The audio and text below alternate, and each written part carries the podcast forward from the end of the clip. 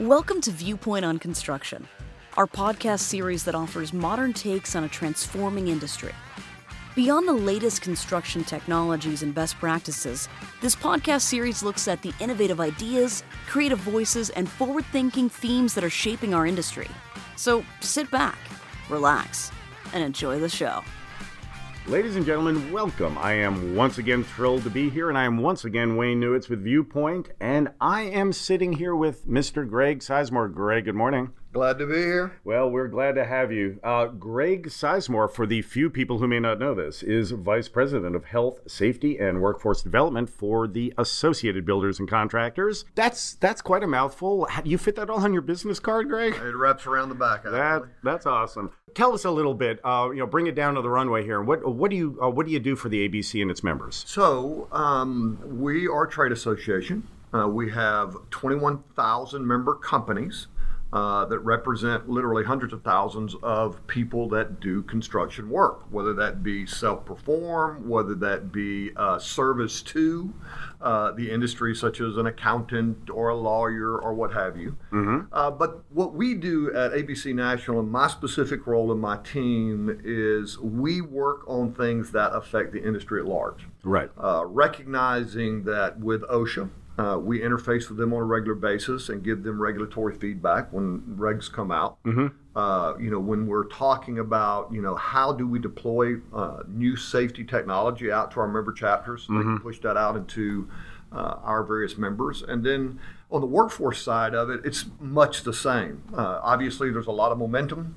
Uh, behind expanding apprenticeship. Sure. And we're heavily engaged with the administration uh, there in DC, uh, looking at things that are really affecting the future craft workers that do what we do, and pushing that out across a network of 70 chapters. Work, workforce development. That's that's something we're hearing at every conference, uh, all over the industry. Articles, papers being written on it. Um, it's it's a fascinating topic, and then safety uh, and how that plays into the larger topic of workforce development is what we're going to talk about today. But tell us a little bit Greg, how did you get involved with this? What brought you to this point where you are, if I may say so, one of the leading safety experts in the construction industry? Uh, how'd you get there? Well, thank you for the compliment. It's interesting. I started in uh, the business in 1978 it was really the first real job I ever had. Mm-hmm. Really was interested in kind of more the accounting side, the back office, the payroll side of construction, as opposed to turning wrenches and pounding nails and those types of things. Right.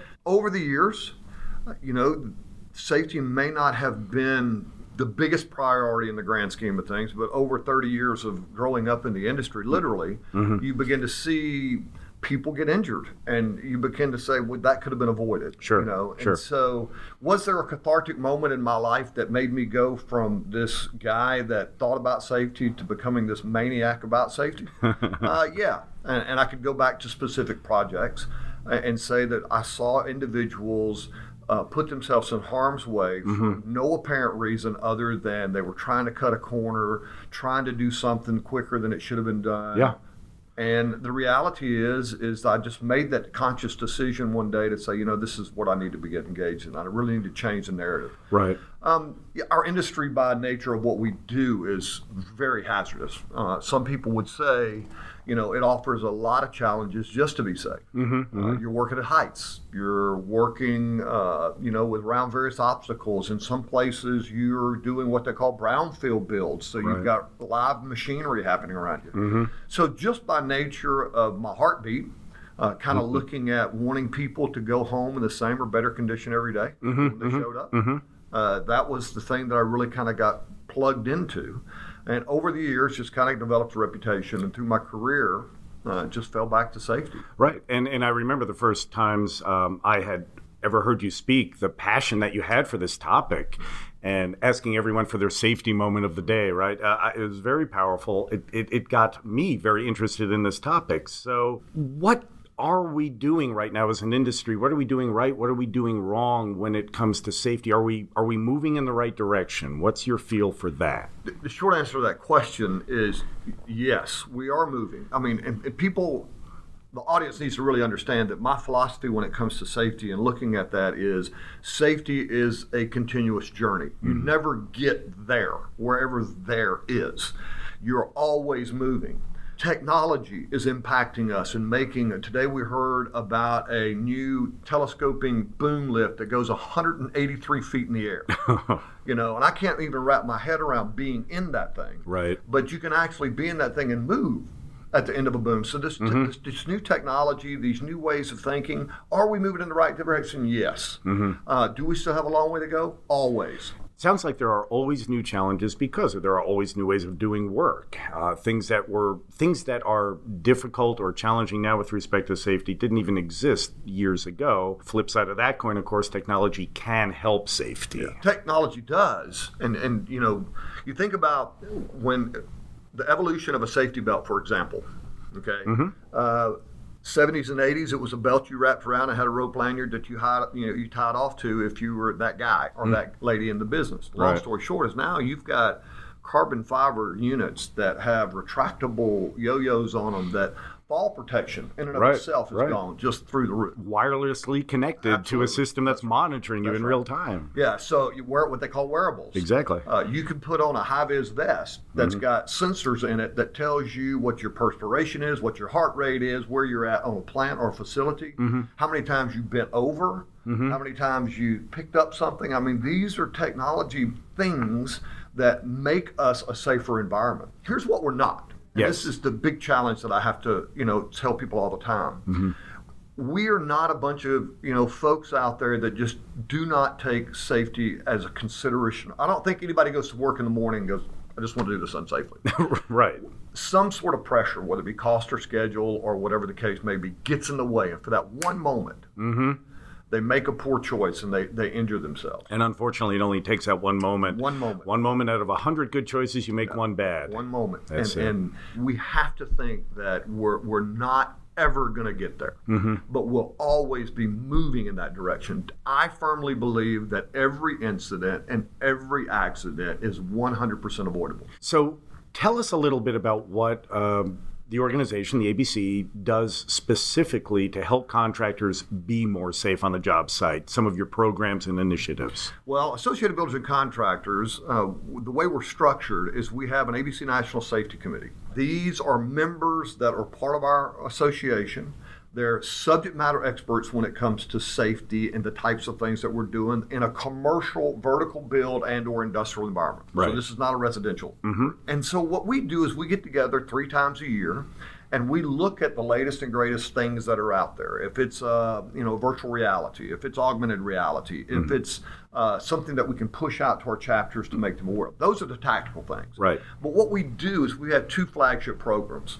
Our first flagship program is an acronym STEP, Safety Training Evaluation Process. Mm-hmm. Okay. That program was created back in gosh 1989, and over the last well, however how many years that is, I can't even that in my head. Don't ask me to many do years, many years, uh, we've amassed a large data set of individuals that participate in this program. And let me explain for the users or for the listeners out there uh, what this is. Imagine if I told you that I had the recipe that would reduce your total recordable incident rate by 50%. That means for every one person that you would hurt, I'm removing a 50% probability if I just, I got the sauce. I know what it is. Right. That's magic. That's magic stuff. And so this safety training evaluation process is a tool that contractors can apply to their organization and say, where am I at when it comes to these types of things? And so in the world of safety, you have two things. You have leading indicators, mm-hmm. which is all the things that you know intuitively you probably should be doing. Okay. Lagging indicators, the actual data. That's when the incident occurs. Right. And okay? and I'm guessing that leading indicators is probably where we want to head here. Leading indicators is the for, it's the tip of the spear. Sure. Okay? Sure. And so when you're looking at these the step application, you're you're putting your lagging indicator data. You know that. Mm-hmm. You know what your total recordable incident rate. You know your IR. Evaluate yourself against 20 key components components and you score yourself mm-hmm, against mm-hmm, those components. Mm-hmm. Now, this is not a this is not a trophy. This is not a beer drinking contest. No, well, this is about real people doing real things, and that's where the winning is, right, right, there, of course, you know. right. So you alluded to some of the uh, statistics in the industry. Tell us a little bit more about that. I'll put you on the spot and, uh, and see what you have top of top of mind here, but I suspect you know them fairly well. Where are we as an industry with respect to safety? Uh, I'm compared compared to other industries, let's say. Great question. It's so on the spot. I mean, safety is one of the one things that we do measure, mm-hmm. and, and the BLS data indicates today that the total incident rate or recordable rate is about 3.0. Okay, Right. that's And, and what does that mean exactly? three real humans out of a hundred yeah. are injured every day. Every single day. every day in our industry. That's the, that's the BLS statistic, not mine. That is what the federal government says. Okay. See, I, I worked at a company of 100 people, Right. so it's easy for me to do this math. And I'm imagining if every single day three people got injured, some sometimes severely, yeah, we'd be shut down. And and so that that's the industry average. Right. What we're trying to do is get below that. Right. And so when we begin to think about the step process we talked about, our highest performers in the step program, they're significantly below the BLS average when it comes to you know recordable incidents. And so when you start talking about leading indicator, if I have those types of people that are doing that type of work, they're on my safety committee. They help populate this tool that's guiding and shaping the way the industry looks at it. We're, we're just a hazardous industry. And again, I don't know what manufacturing is, but I can tell you they've got high opportunities there as well. Right, but you know, in construction, and I'd, I'd be interested to get your take on this. Uh, low, generally, low margin, high risk, from a business perspective, high risk industry. Does that play into it? Do you think? Do you do you think the nature of of the job site, the risk for not being profitable on a job, does motivate, whether it's consciously or unconsciously, unsafe behavior? Well, you always know there's three major keys to any successful projects cost, schedule, and safety. There you go. Okay. Uh, and the contractor has a choice of which one is the priority. Right. And often, cost is overshadowed or looked at. Schedule may be the priority. Mm-hmm. What we understand is, is those companies that do put safety 1st okay, cost and schedule will follow. Productivity goes up. Right. Okay. Right. Uh, your cost goes down because just think the average impact of an incident on a project, just the indirect costs associated with Joey going and getting a band aid, Mm-hmm. is about thirty-five thousand dollars. Now you think about that. And we're talking just a, a minor incident on the site. The reason he's he's going to the safety trailer that you've got a person staffed at and you're doing this, et cetera, et cetera. So the indirect cost, Sure. not to mention the impact on loss of productivity. Well, there may be 10 people waiting on Joey to finish whatever he's doing before they can do what they're doing, Exactly right. uh, So on it's, and it's just a domino effect. Right. And so when we begin to think about it, and, and the other thing that we're fighting right now, and you hit it at the intro, we're in a severe workforce shortage. Mm-hmm. Okay, and and that philosophy, we'll take anybody that can fog a mirror, is wrong. we're looking for the best right people to come into our industry, and those are people that are capable and competent to do what they do and do it safely. So the challenge for us as we bring in new people, okay, Right. whether they be first career, high school, mm-hmm. college, mm-hmm. whether they be second career, second chance, that's the first thing you have to screen. You got to really look at what is their safety proficiency, you know. Mm-hmm. And then you've got to demonstrate your commitment as a leader. And that's what the, you know, I'm convinced thoroughly and that the single biggest advance that we will make when it comes to safety going forward will not be a new piece of technology. It'll be uh-huh. leadership. I, I would tend to agree. So then, why do we get pushback? What are some of the objections that you've heard to, well, it sounds great, but. It's, it's, it goes back to I can't afford to do that. Yeah. I don't yeah. have time. And and I tell them all the time, well, you, you do have time. You, you, you got time to take care of it when it occurs. Let's just make sure it never does. In getting ready to speak to you today, Greg, I looked at some of the statistics in the industry. And if you do follow a methodology such as the STEP methodology you've described here uh, briefly to us, I, I saw the number 670 times safer. That that sounds hyperbolic, uh, and I had to look that word up. To, yeah, that's that's my word of the podcast, Way folks. Yep, everyone try to use that in a sentence today. All right, so 670% safer. I- That alone should just eliminate any objections from any contractor. But now let's say that we have eliminated those objections. Where do you even get started? What do you do? Who do you turn to to help you become a safer uh, contractor? Well, if you're an ABC STEP member, Yeah, yeah. you know, or you're an ABC member in general, uh, you turn to your local chapter where they can help facilitate a lot of these activities. Sure. Here's what it boils down to, Wayne, and this is this is where, as you would say, the rubber meets the road. This is about a commitment. This is okay. I've overcome the obstacles. I don't have time. I've overcome the obstacles that I can't afford it. I overcome the obstacle, whatever that is. This is about a leader's commitment, large company or small company, to say there's no daylight between my expectation mm-hmm. that we can have a safe job site uh, every day, mm-hmm. Okay. Mm-hmm. No ex, no daylight between my expectation and what I'm going to hold you accountable to. Okay? Right, right. And so, what is your first step? Well, it's it's kind of like coming clean. Mm-hmm. You know, I mean, I can remember the days when are you on, you know, Saturday afternoon? Are you weed whacking in shorts and a pair of flip flops in the front yard? I, I still have scars all over my all over my lower legs. So yes. you, you live it. You have to say, I'm going to live it every day. I Right. mean, the, the only person that's more maniac about safety than me is my wife. Uh huh. Okay. And I've got her so conditioned is that when we are in town and she sees construction going on, Uh-huh. that's not safe. That's not safe. You know, and she'll walk up to I was going to say, has she made you pull yeah, over to the she- side she of the road? Literally, we pulled. We were in Seattle not too long back, and she saw a guy cutting Right. something, and she goes, "That's not safe. Just pull over." Right, right, and right. She walks up to the fence and tells the construction worker, I, "I don't know you, but I bet your wife or your husband or whoever it is that Uh-huh. you go home to tonight is would not want you doing that." so it- it's about a it's a mind shift. It's a culture thing. no, sure, sure. You know, and and people have to understand that the. Well, I used to hang out with you and do this, right? And well, yeah, I know, but I've had that moment. Mm-hmm, and, and don't let it be the cathartic moment of somebody dying on a project that's going to radically change the way you look at safety. Know that you don't ever have to go there and therefore do it. Right. And, and so, what are the steps? Pun not intended. Mm-hmm. Is the reality is is to evaluate where you're at on process. Okay. And that's what the STEP program does is it gives you the process map to start that journey.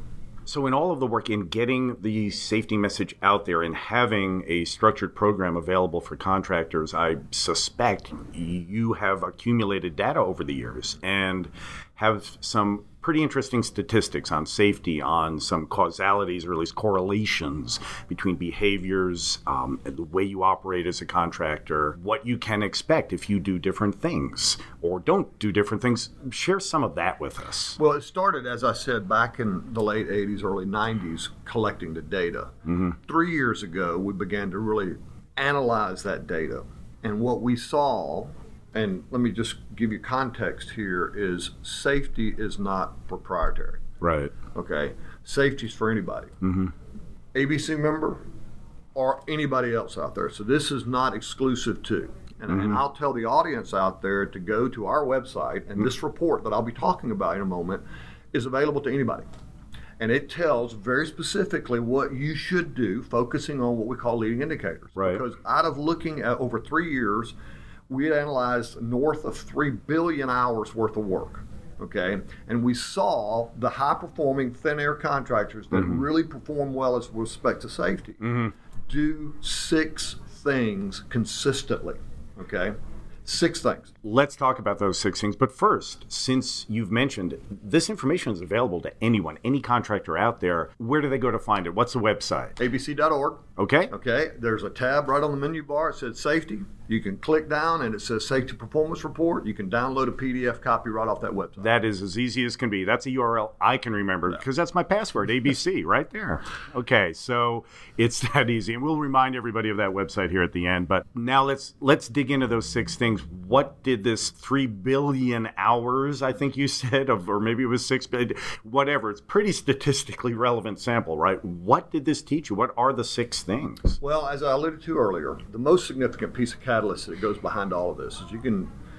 Peter Drucker says it best. Mm-hmm. Okay, culture eats strategy for lunch. okay, so, or breakfast, depending on your meal of the day. So you can have these lofty safety goals set on the wall, but if your culture doesn't support it, mm-hmm. okay, the C-suite doesn't buy into this thing. Yep. You can't expect Jane or Joe out there to deal with this. So my point being, here's the secret sauce. One, you know, we found out through this those companies that have a substance abuse policy. Mm-hmm. Okay, that is not just drug testing. That is the ability to take somebody and offer them an opportunity to get off of substances. Okay, so it's not just This is proactive. this is very proactive. Yeah. It's, it's a substance abuse policy. And, you know, there's an argument out there because of legality and the recreational marijuana and the opioids. This is a big deal in our industry. Right. And so, what we've got to do is those companies that first analyze this, you're going to have to hire lawyers. You know this. Mm-hmm. But you're going to have to establish a substance abuse policy. Very consistent, fair, be that kind of person. You get a substance abuse policy. What ends up happening there is you can reduce your total recordable incident rate by 63% Just by doing that. just by putting a substance abuse policy in place. And and is that hard to do? Is it expensive? Is it does it require you hiring a staff of people? it's- you you have to. You, uh, matter of fact, you can go to uh, the Construction Coalition for Drug and Alcohol Free Workplace, and there's a download for free on that website. We'll go back to that later, but you can do- download a model substance abuse policy off that website. So the resources are all here basically. Everything we're talking about today, the resources are here and we'll we will make sure to remind folks about where to go to look for those. So all right, that's number 1. We've got 5 more to go, I Number believe. two, Yeah. Mm-hmm. a new hire orientation. Remember what I said a moment ago. Your role as a leader or the highest ranking official that employee is going to come in contact with, foreman, general foreman, general superintendent, whoever, they have to be able to articulate, okay, there is no daylight between my expectation when it comes to safety performance, what I'm going to hold you accountable for. We actually know if you have a new hire orientation program, 254 minutes or greater focused on safety. Mm-hmm. Okay, mm-hmm. I can reduce your total recordable rate by 48%. And so, so now with these two things, we're, we're now starting to, to uh, compound here. We've got 60%, we've got 48%, and I suspect we're, we will get some other decent numbers here. Quick story my first job out of college. I came in for orientation expecting that I would be filling out paperwork and you know uh, getting my benefits set up. Nope. First thing that the vice president of this firm did, I think this might be the only time he ever talked to me the whole the whole time I worked there. Right? He brought me into a room, sat down, showed me a safety video, and then talked to me for half an hour about safety. And he said, "There is one very quick way to not work here, young man, and that is to not be safe." And that stuck with me. The exit forever. strategy is quick. yes, it is. Yes, it And, is. and the, the, the opportunity that we have to have to form that first impression. Mm-hmm. And again, some companies are small shops that the CEO or the owner is the chief bottle washer and the cook and the accountant and everybody else. Right. They can probably meet with the employee one on one. Larger organizations can't. What we're trying to say here is define what that looks like. And we know empirically, data told us 254 minutes or greater, I'll reduce that total recordable incident rate by 48%. And it doesn't sound like you made that number up. 254 is pretty darn specific. We know exactly what it is. Now, if you're an ABC member, Yep. uh, I have to go back to that, is we actually have a template out there available to our members Mm-hmm. through our chapters. Say, if I don't, I don't know how to, I don't know what to talk about for 254 minutes. We've already nailed it down for. Right, right. And so the the idea is again, the resources are out there. Mm-hmm. You just got to make that commitment. So we said, one, okay, you've got a substance abuse policy. Two, you got the new hire orientation. Right. The third one I'll go to is what we call site specific. Mm-hmm. All right. I may put in acoustical ceilings or hang light fixtures all day long, but I will argue every day of my life that every room you hang a light fixture in presents new hazards and challenges. Mm-hmm. Every plant, every facility, every whatever, I do the same. That's right. You do the same thing, but every location has a different opportunity. Right, and and doing the same thing every day over and over again can lull one into a, a sense of false safety and security. Absolutely. And so site safety orientations are really important. It takes that moment to get somebody acclimated to their environment. Mm-hmm. They're looking for those things around there. We empirically know this. Okay, if Mm-hmm. you do that, you spend that 15 to 20 minutes of a site safety orientation every time they come to a project. Mm-hmm. They move from one room in a building to another room. Spend that time doing that. I'll reduce that total recordable incident rate by 50%. All right, I'm going to lose track here because I'm not writing this down. 60, 48, 50, Yep. all compounding, and we're only halfway through. So number on to number four, Number sir. four is the, the what we call the calibration moment. Now think about it. You know, the, the days of checking your heartaches and headaches at the gate before you get on the job site are long gone. Right, right, Right. right. Uh, Joe had a bad day. Jane had a bad night. They're coming into work. How do you get them calibrated that morning? Mm-hmm. Okay. Mm-hmm. You do a toolbox talk. Toolbox talks are maybe something that you're going to be working on today. Mm-hmm. It may be a refresher course on how to put a body harness on. Now, who's, who, who is giving the talk? It's the great thing about it in great dynamic organizations. It's the team. Right. It's not the boss. Right. It's not the foreman. Right. It's you. You're on the crew today, and I'd like for you to bring a toolbox talk on this. Yeah. And it's not sign this piece of paper. Well, yeah. It's And, and human nature. Supervisor tells you what to do. Okay, nod, shake, and then when she walks away, then it's you and your gang, and you're going to do what you can get away with, oh, right? Exactly. But if you have the peer pressure, if you have everyone looking and thinking, at least in the back of their mind, keeping that you know safety with the capital S there, that's really powerful. the old parlor game where they show the pictures and everybody sees something different. Do you see the old lady or the young lady or whatever the case may be? Everybody sees something different. Mm-hmm. And those moments where you can have somebody share a toolbox talk and maybe relate it to something that's happened in their life become mm-hmm. very powerful moments. Mm-hmm. Mm-hmm. And people learn from these things. And so a toolbox talk takes that moment to get everybody focused on what they're doing. You can do this in the morning, and good companies do it after they come back for lunch. Right, right. You know? well, it's like a good football team. You know, you've got your pregame prep, and then your huddle, and then you have your postgame analysis. So toolbox talks are really important. 62% reduction in total recordable incident rate. I'm officially giving up memorizing these, Don't but worry again, the information's all, out, all there. out there. All right, all right. So, uh, so you've done the toolbox talk now. You're you're well on the way to being a much safer and, and I would argue much more successful, profitable contractor. On to number five. Number five is having a strategy to analyze what we call near miss, near hits. Right. It's those things that, but for the grace of God, this would have happened. Can, yeah, are those are, are those commonly reported? It seems like those are things that aren't normally measured. T- talk about talk about that. a Well, there's a stigma behind near hit, near miss that, you know, if you report it, somebody's going to get on to me. right. I, I was lucky. Okay, the reality is, is there's there's there's an opportunity for us as leaders in this industry to begin to change that. We are, there's a move afoot to call it good catches. Oh, I like that. Okay, so you're flipping that from that negative connotation to a good catch, Right. which incentivizes people to say, "Man, I saw this activity today. We need to write this down." Right. Now, the great thing is, is yes, we're seeing the volume of them go up, but it's got to be shared. Mm-hmm, We, we've got to make that information, and it may be specific to a company. I'm not saying there needs to be a gross website out there, but if I'm a contractor and I have five different projects and five different crews working out there, and a crew experiences something on their job site, they call it a good catch. They write it down. That needs to be shared as a best practice so that all the others are aware of, wow, that happened over there. Right. So having a process to do that is incredible. Right, and it does sound like a, a quite quite a shift instead of sweeping something under the carpet to go proactively again, make it available for other people to learn from your near miss or mistake. Near hit, near miss thing, and that's a 61% reduction. Okay, I, I again uh, Just throwing it out. No, now I now I now I understand though how we go from you know a, a percentage rate of uh, essentially three Yeah.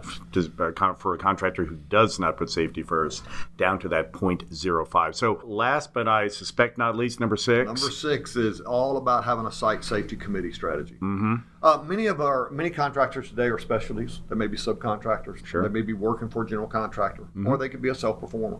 Uh, the reality is, is how do you take that information from across the project, across all the subcontractors, it's putting that what we call a principals council or a committee together to share that information. You know, a, a, across companies. All contractors. So we're all at the same project. We're mm-hmm. all marching to the same drum. So if a general contractor's out there and has got a lot of subcontractors, right, making sure they got a representative in there, and we're talking about safety consistently, so mm-hmm, mm-hmm. they're doing the same things.